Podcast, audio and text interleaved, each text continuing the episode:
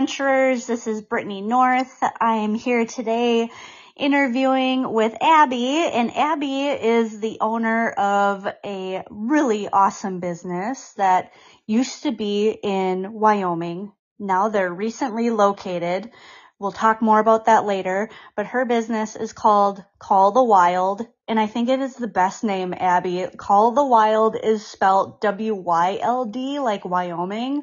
I think that's so clever. I love it. Um, so thanks for being here on the show, and let, let's talk about sled dogs. Um, so why don't you tell us a little bit more about yourself? Like, how did you get into dogs? Like, did you grow up with sled dogs? How did you stumble upon the mushing world? What does all of that look like? Yeah, thanks so much for having me. Um, I'm super excited to get to talk to you and uh, about sled dogs because that's basically my whole life now. But, yeah. um, I feel like I have so much practice with this story just because I do run a tour business and I have to answer this every day. And then I feel like I have a different answer every time. But basically, I grew up in Michigan and I knew about sled dogs. My grandma had a neighbor at one point who ran the Iditarod. And I just remember thinking as a little kid how cool that would be um, and then, you know, as you get older, you're like, oh, I, I can't do that because I didn't grow up in it. Or, oh, I can't do that because I only had cats growing up. I never had dogs and all these little things. And there were always parts of my life where sled dogs were still incorporated. Um, like when I went to college in Marquette, Michigan, the UP 200, I went to all four years of the ceremonial start there. Um, and just little things. But it wasn't until I moved out to Wyoming. Um, so I moved out to Jackson Hole, Wyoming after college, and I still I knew about the tour businesses out here.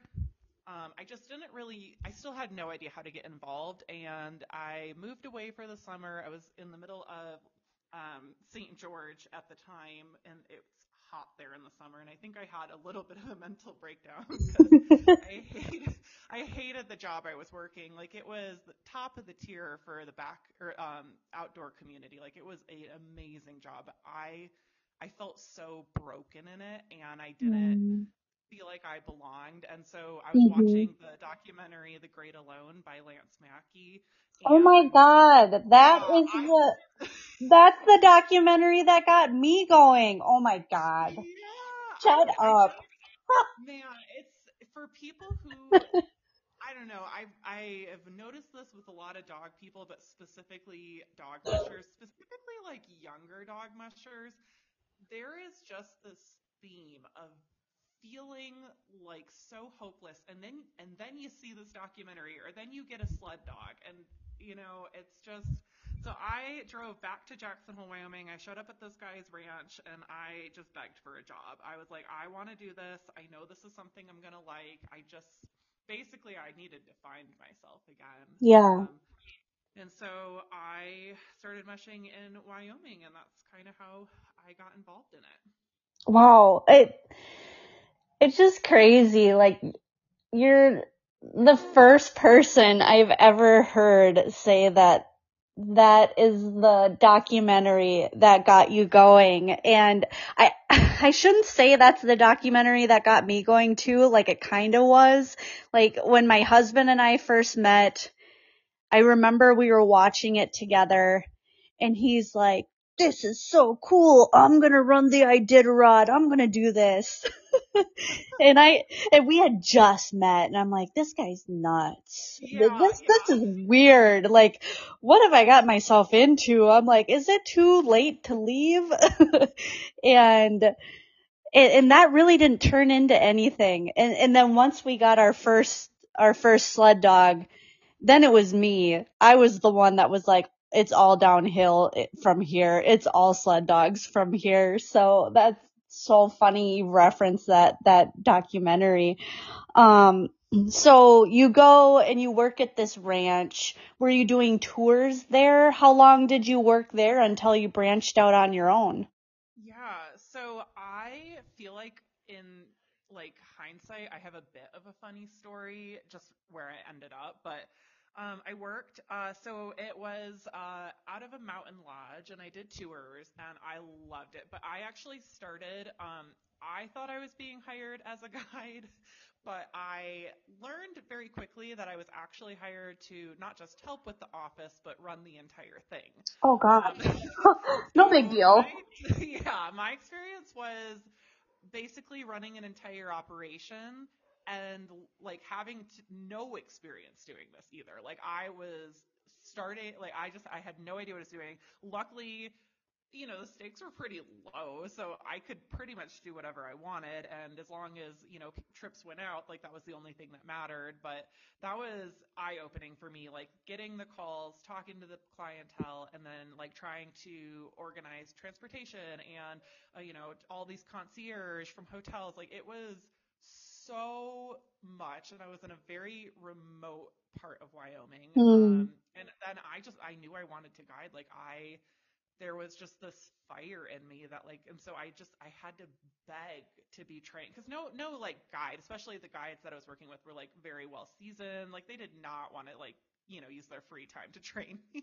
mm-hmm. um, but I'm so lucky because they did, um, and they gave me like really, really good advice and definitely put me through the ringer. But that was my first season.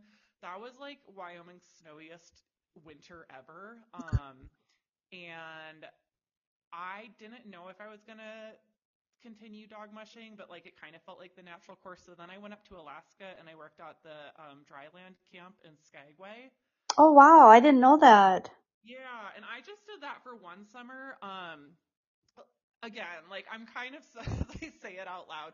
The isolation that some mushing jobs like offer, yep, is great for a lot of people. Um, it's intense. It yeah, it just it honestly like for the place I was in my life, it wasn't a healthy environment yep. me. Yeah. Um, so I met my manager Becky, uh, Becky Hacker. She owns Dream Big Kennel, and I just remember when I met her, I was like, "That's who I want to be when I grow up." mm, I love that. She's so awesome. Amazing. I just love her to absolute pieces. She, I, she knows because I tell her all the time, but she like saved my life because I was just in such a rock bottom place and I had made some like fairly poor decisions up there and I just she never once judged me for any of it. She just, mm-hmm. you know, picked me back up and said, "All right, go do your job." like you know, it was just it was nice to have someone who still like knew I was capable, even though I was like kind of messing my life up. Um, and then on top of that, she gave me my first sled dog, Electra, and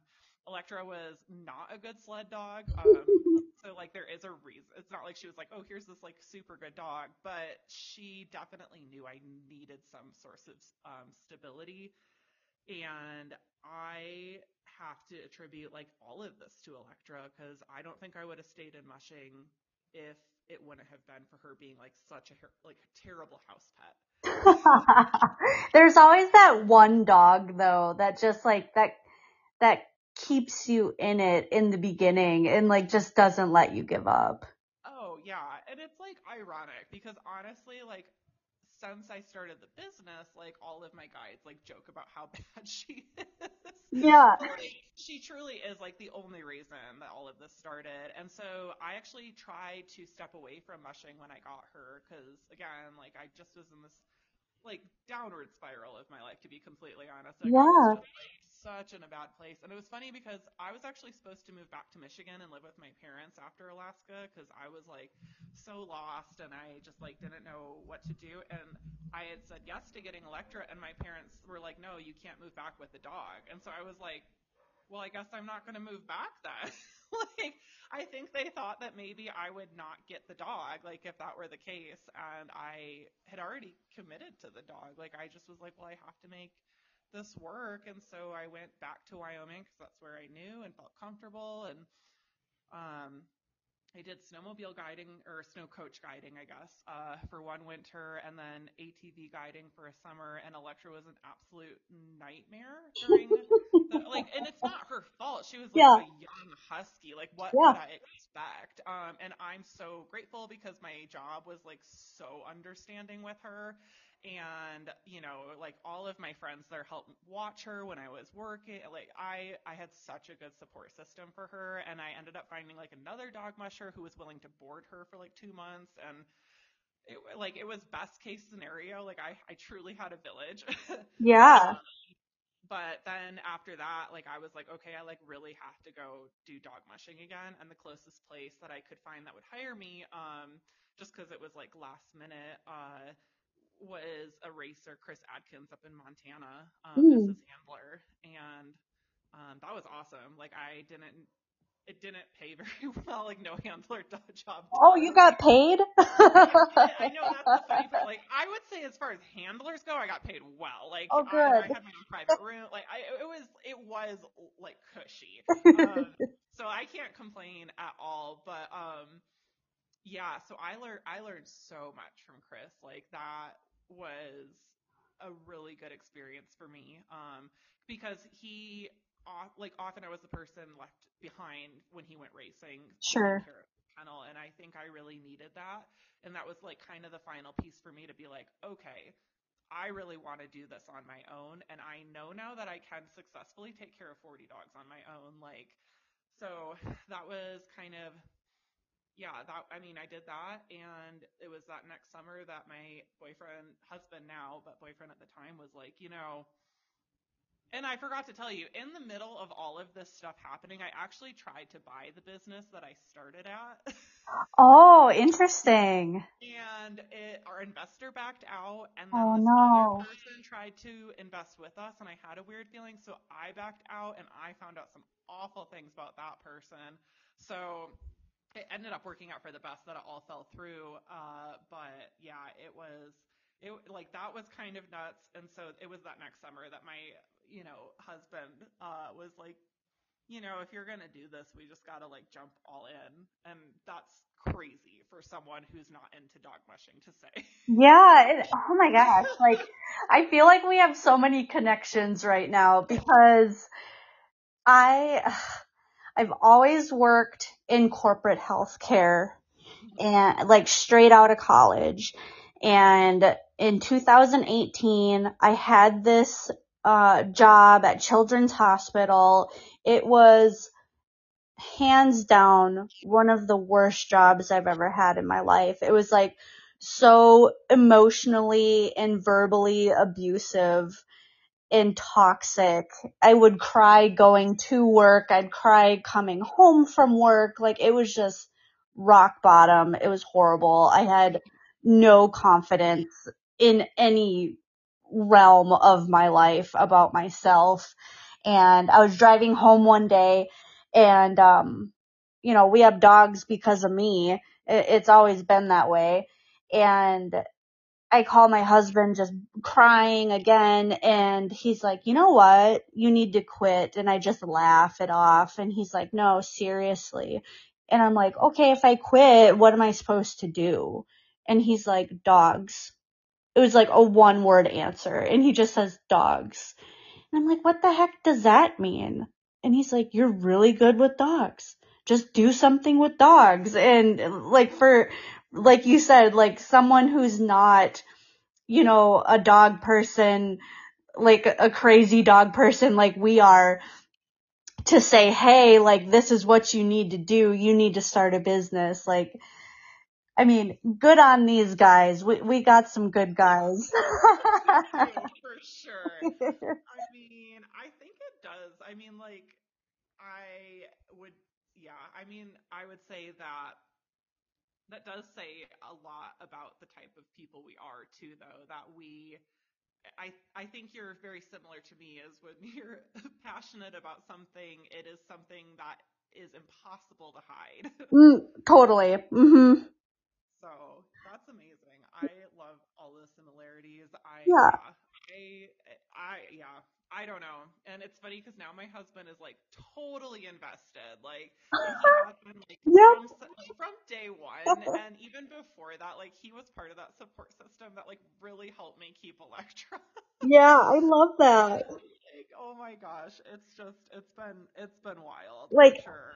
Electra sounds like my panda. Like I got Panda when I was 21 and like my husband and I hadn't been together very long and then we get this damn dog and I don't know what I'm doing. I don't know anything about dogs. Like I grew up with a dog, but it doesn't mean I know anything. And she was nuts. She was absolutely crazy. And like we just didn't know any better, you know, and my husband would literally bring her to work every day because she would destroy the house. And like we just didn't know what to do with her. So he brought her to work every single day for oh my god probably over a year. Oh so gosh. i get it. I get it. My husband did too. he was and like luckily he had his own shop, but I would get calls during the day and he would just be freaking out like Electra's in my neighbor's house, like I can't get her out. oh my god abby stop it like Teddy, my, my husband's name's Teddy. He's not a dog, I promise. But he used to landscape and he'd bring Panda and one, this is crazy. Like one day him and his crew are working on this landscaping project in someone's backyard and the yard's fenced in. So he's like, okay, I'm just gonna let her run free in the yard because usually he would tie her up to a tree next to like the job site. So he's letting this, this crazy ass puppy run around and then he, he looks up and he's freaking out and he's like, oh my God, where's Panda? Can't find her, can't find her, panic, right? And then he realizes the customer had a dog door. Oh and the customer's not home, all the doors are locked, and he's like, oh my god. And he's, he said he stuck his head in the dog door and he's like, panda, panda, and calling and yelling for her. And like, thank God she came back and he was able to get her out of the dog door. Gosh, that sounds exactly like Maybe they are somehow related. yeah. That's so funny. Oh my god. So so when you started your your own business, um what do you think was like the most helpful to get your business off the ground and going? I- It it was probably super helpful that you had all this experience of of running that that tour kennel essentially on your own. Yeah, I I feel like I genuinely feel like everything happens for a reason. A 100%. big believer in that. So it felt like every part of my life somehow just came together. So the t- like running that tour business, taking care of the 40 dogs and that other sled kennel, and then I also worked different like jobs, like front desk jobs in Jackson and between all of this. So I had this like crazy network of all of the concierge in the, you know, community. I worked at Mm. you know, the visitor center. And so I knew the ch- people at the Chamber of Commerce and like all of these people that when they found out I was doing this, like I didn't even have to advertise because they were so ready to Wow. support me. Like it, so I would say that was the be like the most helpful thing was just, um, getting to know the area that you're looking to be in. Like that Mm. was like beyond because like obviously I had three seasons of running dogs under my belt. Like I honestly did have people in my life like that I, you know, knew that I mean, I heard through the grapevine that they just were saying like, "Oh, you're not like a real dog musher," or like Oh god. Saying like I wasn't going to be successful because I didn't know that much about sled dogs and like at the end of the day like I kind of just figured well they're my dogs it doesn't really matter. Yeah, like I think that's such bullshit when people say stuff like that. Like when I was handling at a kennel in Alaska, like I felt like everyone was so helpful and like willing to help you learn and like just open to teaching and it was like really weird when I came home to Minnesota um like I struggled for like two years, like just trying to connect with the mushing community and trying to just network with people and mushers here. And I just felt like everyone was so closed off that I was trying to reach out to and excuse me.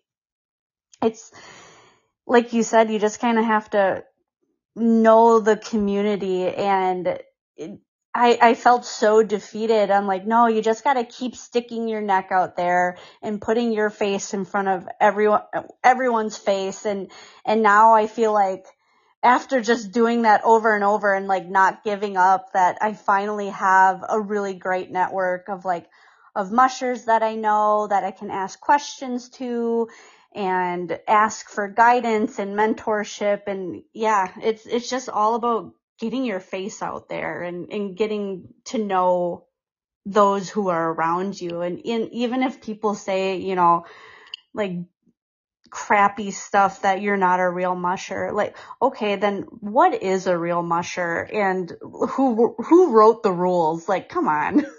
yeah.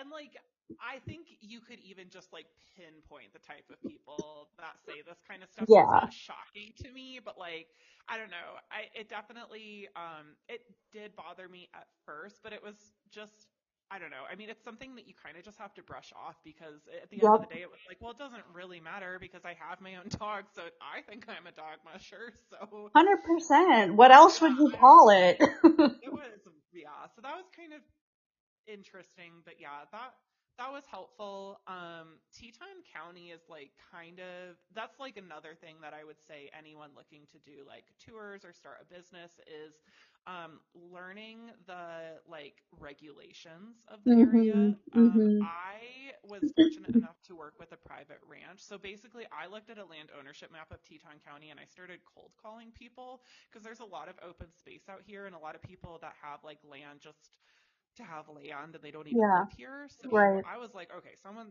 has to let me run on their land. And I ended up working with this amazing ranch. It's like the largest landowner in Teton County. They're wow. incredible. They've been like so kind to me.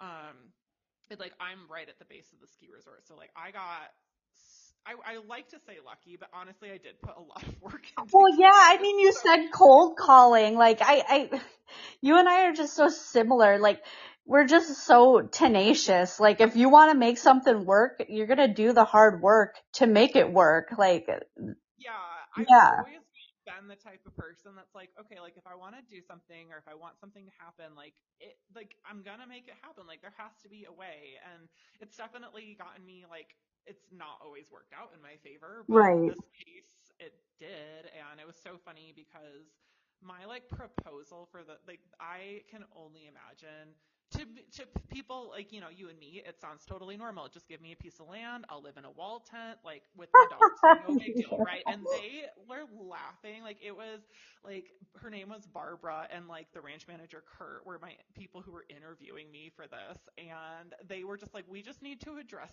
something. we can't have you living in a tent. We need you to have some kind of housing. oh my god! And I was like cracking up, like, and now thinking about like how crazy I must have sounded, but it was just the right time. I think there has always been this need in Teton County specifically for another dog mushing company. The two that operate here both operate with like an hour, 40 to 40 minutes to an hour commute to get to them.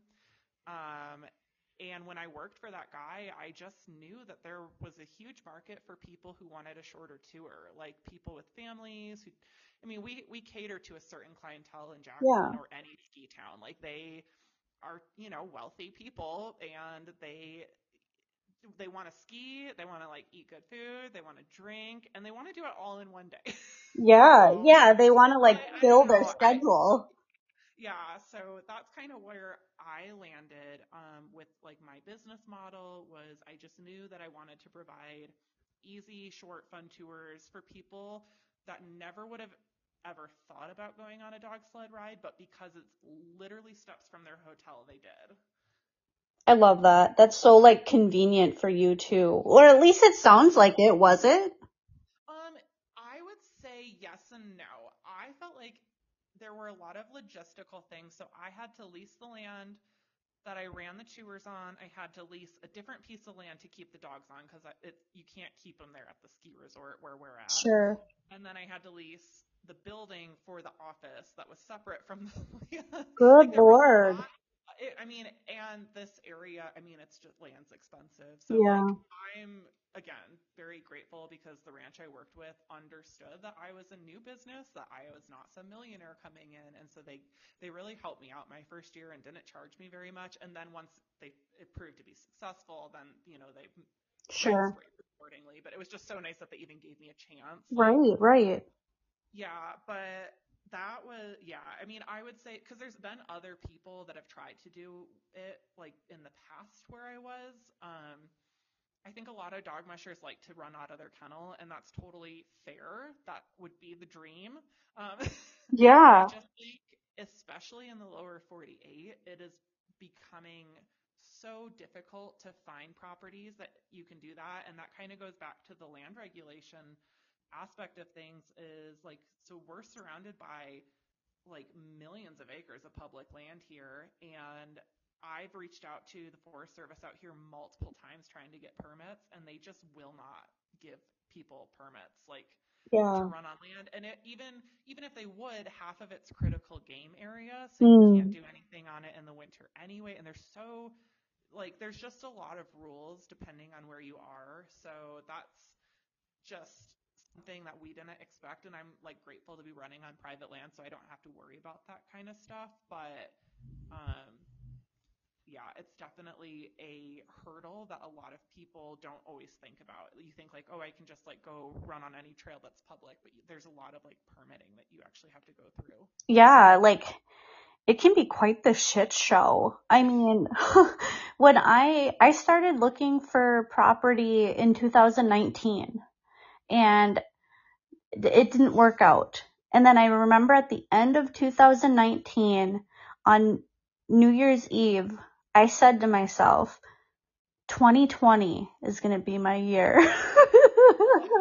yeah, fucking right. but then COVID happened. Um, then the world ended. Um, but like, I, I, yeah, it took, a little over three years for me to find a property that we'll be able to run dogs out of. And I remember reaching out to you uh, probably two years ago. Uh, and I'm like, how did you do it? I remember like messaging you and I was just like, I was at a low and I was just desperate and I'm asking everybody. I do remember you reaching out and it's so funny because it feels like so long ago. Yeah. I, prob- I just like was probably so naive back then. Yeah, I just I think you said like the property that you were on was like uh wasn't it your like your grandma's or something like that? Hmm. But now I'm trying to think. Uh, no, because my family's all from Michigan. Oh, that's um, right. It could have been. I'm trying to think. Cause oh, um, I know what you're talking about. So we own an acre of property over in a town called Dubois. Um, yes, yeah. Yeah, my um Michael's my husband's grandma uh helped us purchase that. Gotcha. So that's where we were at. And yeah, we actually just finished our cabin last year. Um, just in time for us to realize that that property was too small for us. Great. yeah. That was kind of, it was kind of bittersweet. And then the goal was always to find this year-round place in Jackson. And again, I don't know how much you know. If anyone doesn't know about Jackson, the there's two jokes about Jackson. The first one is that you either have to work three jobs or own three businesses to live here. Mm-hmm. and the second one is that the billionaires are pushing the millionaires out. Oh so, my god, that's so bad. Any like indication of what it's like the housing market, it, like if you just want to laugh, just go on there. Honestly surreal the types of properties that we were considering and like trying to get financed for and i think we actually did close or um we were under contract for a property the one that we ended up leasing for this winter and we didn't even close on the property like we weren't even financed yet and our neighbors tried to sue us shut the fuck up like it was wild. I honestly still like I'm still like having a hard time processing that it was real what we went through this winter because Oh my we had God. like the best winter as far as business goes, but like personally, like with this pro I don't know, it was so crazy. Like we were in a part of the town that was has always been like an older part of the town. And like we weren't even in town, like we were out in the boonies and like it was we couldn't see our neighbors. It was on 20 acres. It was it butted up to Forest Service, so we were like, "Yes, sweet. Like this is the perfect place, right?"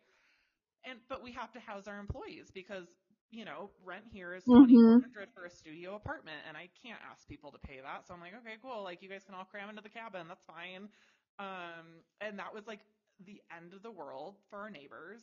And Whatever. Who cares? yeah, like I'm like, okay, like it, it was I don't know, it was so dumb and they knew that they didn't I don't know if they knew this, but they did. They totally did. They spent a lot of money on lawyers um to get us out Oh God. um yeah, they basically all they had to do was threaten to sue us because then our banking was like, "Ooh, we're out."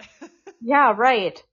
Oh my gosh, it was like an absolute nightmare, and we we ended up learning like throughout this process that the Forest Service that we butted up to that was all critical game, so we would never have been able to use it anyway. So Wow, you dodged a bullet. yeah, it was crazy. Like I think we would have made it work. I I don't know. I think like I, I obviously didn't work out for a reason. It was a beautiful property and like it was so heartbreaking when like just the way that it happened for us to Yeah. That's intense. well, my husband's like fifth generation Jackson. Like he's the Oh last of wow. his family to be in town and like it was just like all levels of bittersweet like having to Mm. like let go of that. But then this property, so we're just over Teton Pass, so we're like 40 minutes from Jackson, so we're not actually that far away. Um this property came uh it'd been on the market for a little bit, but we hadn't really considered the side of Idaho just because of driving over Teton Pass every day seemed daunting. Mhm. Um, but yeah, our friend um, who actually gave us one of our Greenland Huskies, he's like, "Hey, have you guys like looked at this? This kind of seems like it might be a good fit for you." And yeah, it doesn't back up to any public land, but it's seven acres. It literally has a kennel facility on it. Yeah, I saw that. I was like, oh my God, you are so lucky. it honestly, and like it has a shop, and my husband's a mechanic, so like was Whatever. And like that was like another thing of this year is, you know, he ended up giving up his lease on his shop because it was just so expensive in Jackson, and we felt kind of weird about that. And then I don't know, it all just like the business when it started, it kind of all the experiences came together. It felt like everything as much as it could came together with this property and like we have the dogs here we've been here a little over two weeks now i'm actually like sitting next to like six of my old dogs right now in the so they've been remarkably quiet Good. Yeah. but they they've adjusted so well like i was nervous how they would adjust to living in indoor outdoor kennels and they've been totally fine and they get to run and play every day and I don't know. It's it's been so amazing, and we'll see like what the winters look like. We're still gonna run tours in Wyoming, like at the base of the ski resort. Um, we're hoping to branch into Idaho as well. Oh wow. sure, but um, yeah, I it's it's been it's been a journey, that's No for sure. Kidding. I think that's like what yeah, I would say like my my biggest piece of advice for anyone trying to go through anything dog related is like it's going to be hard Yeah. and you just kind of have to put your head down and keep going cuz it'll work out Right. as you keep working hard. Right. Like, just put your head down and be a sled dog. Like, just keep going. So, how are you still going to run tours? Are you going to just truck dogs back and forth every day? I feel like that'd be a really long day. Yeah, so actually that's what we've been doing from the start because where we kept our dogs for the first three years of our business, um, we they're all barking. Oh, okay. Well, anyway, That's okay. um, I'm like just gonna shut some of these kennel doors because it's not my dog. So the um, no Grizzly, come back. Okay. gonna go outside now. Um, yeah, the owners or the sellers are still on property, um, just because it was such a fast turnaround that we um, were like, as long as we can live in the tiny house and have our dogs in the kennel, like we don't care. Yeah.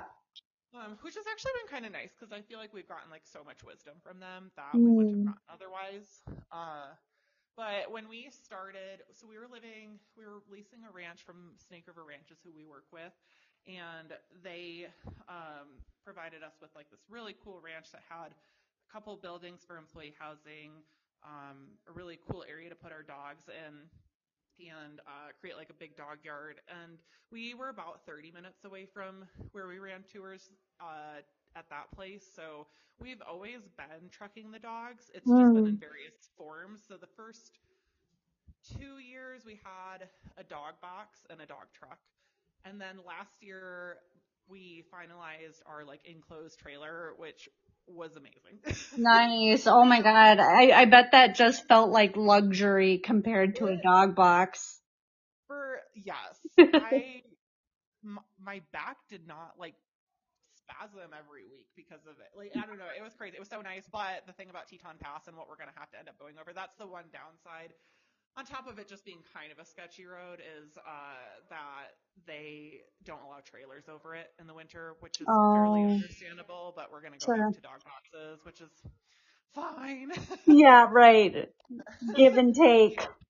Yeah, I mean that's the thing that I think I just think that land is so hard to come by, Yeah. especially especially if you're so like that's one thing is like if you're going to go run, you know, in the middle of nowhere, you don't have to worry about this as much. You can probably run out of your land. And if you're going to have a very small operation, then maybe you don't have to run as many tours and you can like but like for what we do, we have to run you know, I mean, we have so many dogs, like we do have to run a certain amount of tours. And Jackson, like there, at the end of the day, there's just no place we can make the money that we do. Right. Sorry, I'm listening to my dogs right now, and they're like, real, I have some yearlings, and they're just nuts. Cray cray. yeah, but that's the thing is like, I mean, you kind of have to. It's worth it for us because we're dealing with a very specific type of clientele, and For sure. they're like what we can charge allows us to purchase a place like this that we never Right. would have been able to consider otherwise. Right. So, given that you guys do tours, how do you, um, in terms of training, what does that look like? Because I, I don't think people always know that that maybe sometimes training is different between like a race kennel and a tour kennel, and but then there's times where it's very similar. So, what does like training and and your off season look like for you guys? Yeah. Um, I don't have a ton of race experience, so I can only speak to like the one season that I worked with race dogs. Sure. Um, and that was very much like a narrowing down process where Hmm. you start with a lot and you end with a little. And with tour dogs, it's for my experience, it's really different for at least how we run ours, um, because we put a lot of emphasis on getting all of the dogs ran, regardless of whether they're good or not. And then where we limit and where it maybe gets fewer is knowing that our younger dogs just need more exercise than the older dogs. So it Mm. has nothing to do with like how good of a sled dog they are. It has everything to do with like their physical limitations. Um, so that's where I would say it's different. And we start fall training. Last year we started like right at the end of August because it got really cold up in the mountains and it was amazing. Um, Yeah. there for that.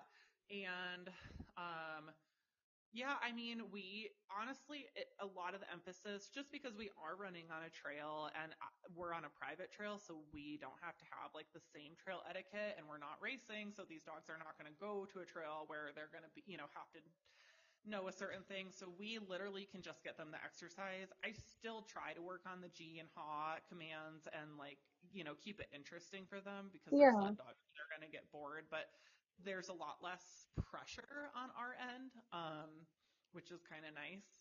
Yeah. And yeah, and then we, as soon as there's enough snow, I mean, honestly, I feel like we're we're kind of lucky with where we run our tours because the trail's so flat that like and it, and it starts and ends in the same place. Like we can put a bunch of different twists and turns in, but it's kind of nice because we can start a lot earlier than I think most people can because I don't technically have to wait until you can set a snow hook. I just have to wait until like you can reasonably slow them down with a brake. Mm.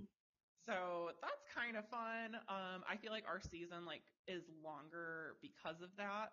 Um, which is nice. And then, yeah, during the summers, I mean, up until this point, it's just been an emphasis. Like we've set up one play yard, and we, I, I really do believe that like sled dogs, you know, need that socialization.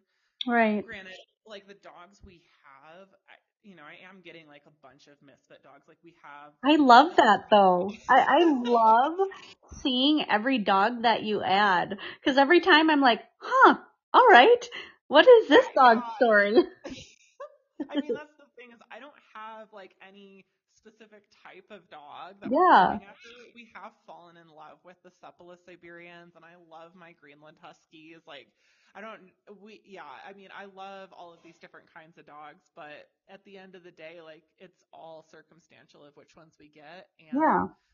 you know, they're all here for a different reason. But I would say there's a reason all of them were given away. Is all I can say. Like they're kind of goofballs. They remind me of myself in a lot of ways because you know they like to work.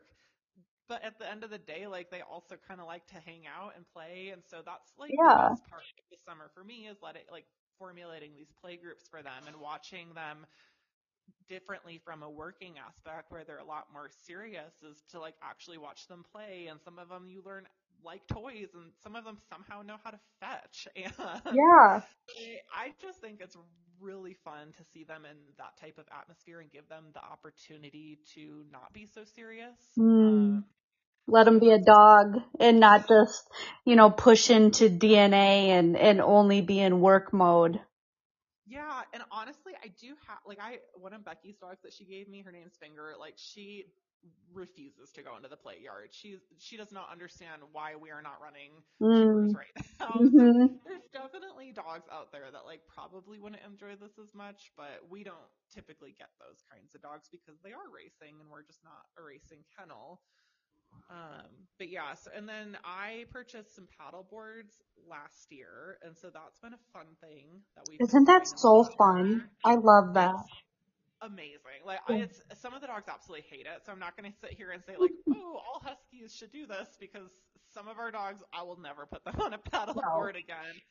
But it's just such a good way for them to like work on their core skills or just like Mhm. really mix up their day. Um, and that's something that has really been like at like me and my husband have both agreed is that like we, I mean, you know, and dog mushing is what it is. Um, I think there are ways that it's changing, and there's some ways that like we totally understand why it is. And you know, summertime is when dogs just don't.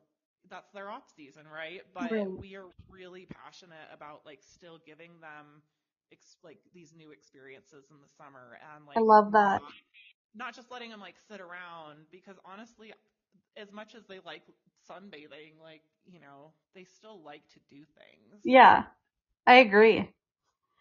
Um, so let me ask you this. Um, you know, sometimes it's hard to keep handlers around. So I, I'd love to put in a plug for you and your business. Um, if you needed handlers and someone wanted to, you know, get into mushing, uh, like we did in our early days, um, how can someone reach out to you guys and maybe learn more or heck, maybe even handle for you?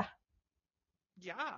Um, that's one exciting thing um, that is with the purchase of this new property is just the fact that we are now we've added another aspect of our business um, that is now boarding dogs. So on top of our own sled dogs, um, we have the opportunity to grow as far as employees during the summer, which is super exciting. Yeah. And then during the winter, um, we always have at least one handler position, but I'm trying to add a second handler position, which is specifically for people who do not have, may, maybe they have some animal experience, but um, that don't have like guide mushing experience. Mm. Uh, so I really do, I like want to get people a foot in the door um, with that type of position.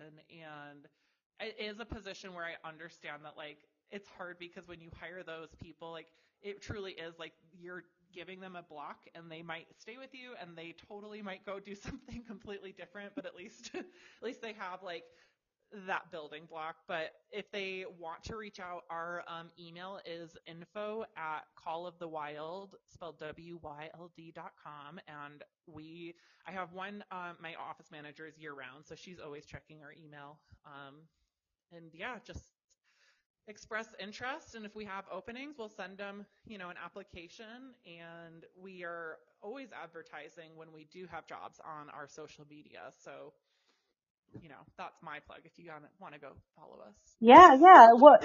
so I was going to ask that next. Like, how how can we, as listeners, like, how can we support you? Like, what what's your website? What's your Instagram? You and your TikTok. Your TikTok is awesome. Um, and uh, how can people support you? Like if they want to come out and do a tour, or maybe someone can't come out and do a tour. I know you do T-shirts sometimes, so how can how can we support Call the Wild? I love that. Um, I think the best way that people can support our business is through our social media. So all of our handles are Call of the Wild, spelled W-Y-L-D, except our Instagram, which is Wild Sled Dogs. Um, but that's the best way. And we advertise like different things on there. Like we do have a merch store on our website and all that stuff. But truly, like the thing that supports us the most is like more people follow, not necessarily the follower count on uh, social media, but just more people sharing the information. So that's the thing that I think is the most important is seeing what our company does and if you agree with it and you think it's something that you want us to continue sharing it with the world so that this is kind of where the standards are set. Yeah, and I'm I'm really hoping you know, for my business too and, and other mushers, like I'm really hoping the more that we can share what we do, that maybe in the future it won't be so hard to get property. It won't be so hard to get permits. Like I just hope that even if it's racing or a tour kennel that you know, maybe things will become a little bit easier for us to do what we're trying to share with everybody else, you know.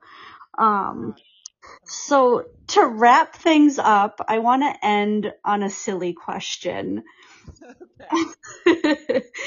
what is the weirdest question a guest has ever asked?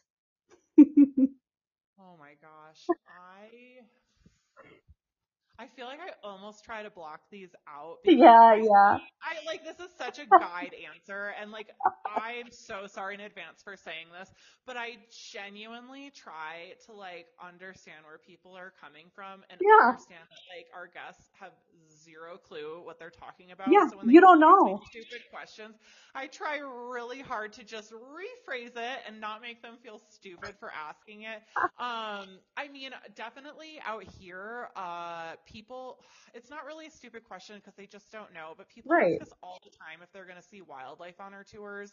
Oh. And I'm just like listening to my dogs as they're just going absolutely berserk in the background. and I'm like, no, we're not gonna see wildlife no. today. like, in the nicest know, way, no. no. And the worst part is, is sometimes like, okay, we like cross a creek and like we're in like a touristy area, like you know, th- this is not your wildlife scene, eh, but like this is like the most this is the Midwest to be coming out, just trying to find the positive. And yeah. sometimes we cross a creek and ducks fly out of it, and I always joke like, "There's our wildlife," and no one is ever impressed with that. oh my god, that's really funny. Well, Abby, thank you so much for being on the show. Um, I'll be sure to add all of your social media ats and the link to your website in the show notes so that everyone can follow you and support you. And I'm so excited where your business is headed and I'm so proud of you for working so hard and just doing so many great things for this sport. So I, I myself, I can't, I still can't wait to come out your way and, and visit sometime. Um, so again, thank you so much. And heck, maybe we'll have you on the show again here in the future. oh my gosh. Well, thank you. And uh, come out anytime. We will always have a place for you. Uh, and we'll definitely mush some dogs together. I love it. Thank you, adventurers, for listening to this episode of the North Paws Wilderness. If you have a dog diary story you'd like to be read on air or a suggestion of who to have as a guest, please email northpawspod, that's northpawspod at gmail.com. Be sure to subscribe wherever you listen to your podcasts and follow us on social media. Until next time, happy trails and tell your dog I said hi.